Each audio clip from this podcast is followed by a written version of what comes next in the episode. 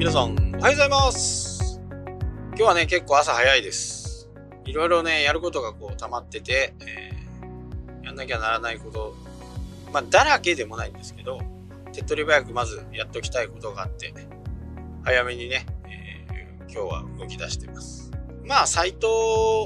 をね、えー、作るってやっぱりこう今の世の中ね、えー、必要最低限かな。やっぱりどっちにしてもねそれだけはやっぱり作っておかないと信用性とか、えー、いうものにね非常にこう影響してきます。まあ、社会的信用、まあ、肩書きなんかもねそう言われますよね。ただ肩書きをいっぱい並べるから社会的信用が上がるかっていうとそうでもないんですよね。皆さんがサイトの中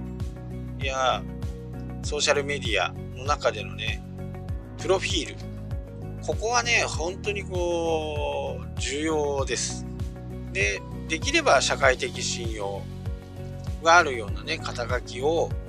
しっかりこう入れておくっていうことはね、えー、非常に大切ですね。で、え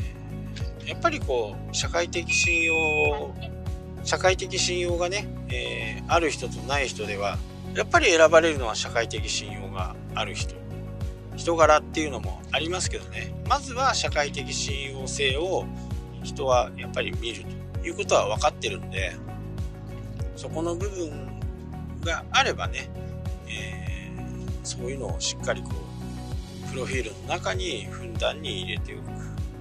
まあ決してね、えーそろばんとか英語とかそういったこう肩書きじゃなくて、もうちょっとこうリアルなやつ、自分のもしお客さんに勧めてる商品があればね、その商品の作るためにあたった肩書きですよね。例えばマナー講座の人だったら、えー、某大手の シーエー をじゅうねん勤めてましたとかで、そういう人だとやっぱりこう依頼する方もねそういうしっかりした人から習いたいと思うわけじゃないですか。だったらそういう肩書きがあればね、えー、そういったものを入れるとか、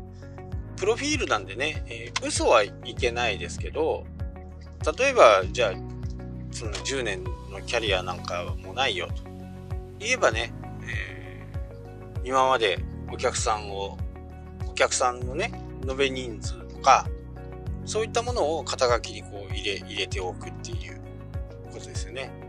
えー、延べ人数なんでね、まあリピーターのお客さんも延べ人数に入りますよね。延べ人数って言ってるんだから嘘じゃないですよね。延べ人数が何人とかっていう風にすると、それを今度細かく分析あの分解していくんですね。例えば、えー、今まで延べ人数が簡単に言っちゃうとさんびゃくろくじゅうごにんだとするじゃないですか。そうすると延べ人数で毎日毎日ひとりはこうお客様となってますとかね、やっぱりそういうふうなことで今度文字、えー、と数字を分割していくっていうことをすると結構いい、いいですよね。毎日一人お客さんをね、えー、カウンセリングしてますよとか、えー、施術をしてますよとか、いろんなことを言えるんじゃないですか。でそれの元っていうのは延べ人数ですからね。そこにねやっぱり嘘の数字を書かないことはやっぱり大前提のもとにね、いいように分解してあげる。で結果的に本当それって言った時に計算機を叩く人がいてもね、えー、叩かれても正しい数字を言ってればそれは問題ないわけですから、なんだよさんびゃくろくじゅうごにんしか客いねえのかよって思われるかもしれないですけど、えー、毎日毎日、えーそういうお客さんがいますっていうのとではね、やっぱり全然こう信用度っっていうのはちょっと違いますよね。まあその辺の数字はね、まあ数字のマジックですけど、お客さんに与える印象っていうのはもうまるで違いますから、いちねんでさんびゃくろくじゅうごにんでしたっていうよりも、毎日ひとりのお客様が来場されてますっていう方がいいわけじゃないですかね。プロフィールはね、非常に大切です。本当に大切。それを大体こう友達になろうかなとか、えー、友達にどうしようかなって思った時には、その人のプロフィールを見たり、今までのボールを遡ったりで、どんなことを発信している人なんだろうっていうふうなことを見られるんでね、その辺はしっかりこう考えながらね、やっていく方がいいかなと思います。まあ本当に非常にね、その結構日々の投稿をね重視 し, しがちですけど、実は見てるところはね、プロフィールであったりサイトだったりっていうのがね、自分の今までのこうバックボーン、どんなバックボーンなのかな、まあ、社会的信用があるのかなっていうことをね、人は知らず知らずのうちにね、あのー、確認している状況です。だから自分のこうプロフィールを客観的に見てね、どうかなっていうふうなことはちょっと考えた方がいいかなと思いますね。あと新しいねソーシャルメディアが出てきた出てきたとしても、えー、アイコンはね、いつもこう同じのものがいいですね。アイコンは毎度自分のどんなソーシャルメディアになったとしてもこう同じにしとくっていう風になると、周りの人が理解しやすいんですね。できれば固有のね アイディー も同じにしとくっていうのは結構ポイントですね。新しいソーシャルメディアに行っても、その人の固有の アイディー、いつもいつも使っている アイディー スラッシュ以下の アイディー があればね、あ、そこの アイディー だけを入れて探すこともできるんで、そういう使い方をしても、そういう使い方をする方がベストです。なんか今日はゆったりした口調で話してますけどね。友達の数っていうのはね、やっぱりこう本当にこう、なんだろうな、一生付き合える友達っていうのは、やっぱこれ社会的なね、えー、先生とか学者さんも言ってますけど、まあ大体にひゃくにんだっていうのがね一般的です。なので、えー、そこのにひゃくにんをね、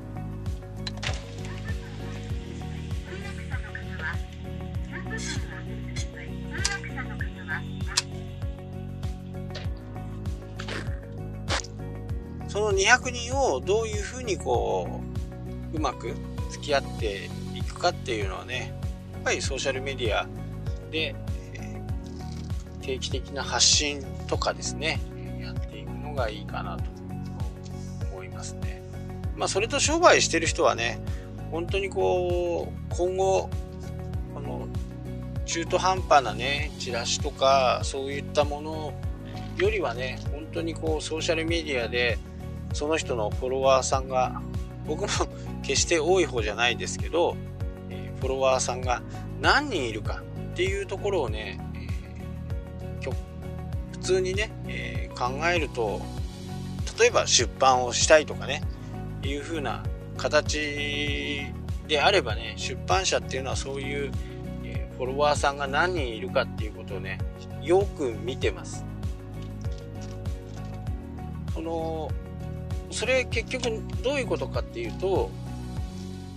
結局そのフォロワーさんが一番自分の近くにいてくれて、ファンの可能性が非常に高いわけじゃないですか。そうすると本を出して、例えばフォロワーさんがねひゃくにんいたと言ったうち、そのひゃくにんの濃い人、この確率っていうのは、まあ、その人それぞれなんですけど、まあ、さんわりもね、えー、いないと思いますんで、その人がこう本を出すって言った時にさんわりが買ってくれるとさんじゅっさつじゃないですか。そのさんじゅっさつをどういうふうにこう伸ばしていくか、 さんじゅっパーセント の確率を ごじゅっパーセント に上げていくにはどう、どういうふうなものがいいのかとか、あとは、えー、次なる戦法としては分母を増やしていくしかないですよね。せん部売りたいんだったらまずは自分のフォロワーさんを、まあ、Twitter とかね、 Instagram とかそういったもののフォロワーさんをやっぱり増やしていく。そうしないとなかなかうまくこう売れていかないですから、その辺を考えるとね、えー、どういうふうなものを誰に売るのかっていうことが分かるとこう非常にこう分かりやすい、そういうふうなね感じになるんで、えー、そこはね、えー、自分が何をどうどのくらいの確率でどうやって売るのかっていうのが分かればね、非常にこう出版もしやすい環境がついてきます。まずはね、えー、どの出版社も今こう新しくね初めてこう出版をするっていう人の一番最初にする部数ってさんぜんとかごせんなんですね。で本当にこう初めてで出版社側もいやーこれどうなんだろう、売れるんだろうかっていうくらいのコンテンツだとやっぱりさんぜんとかなんですよね。そのうちせん部もうだいたい売れるっていう目処がついちゃえば増刷にもなりますし、重版ですね。そうなるとどんどんどんどんそこからこう発展していくんで、そこでねどれだけこうフォロワーさんを持っているかっていうのは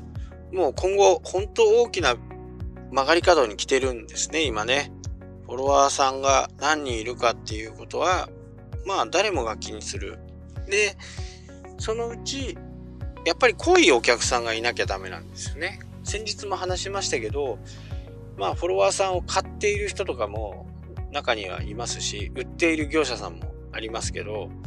そういうのはただ単にこうフォローしてくれるだけで本当に見てるかどうかなんて全く分かんないですし、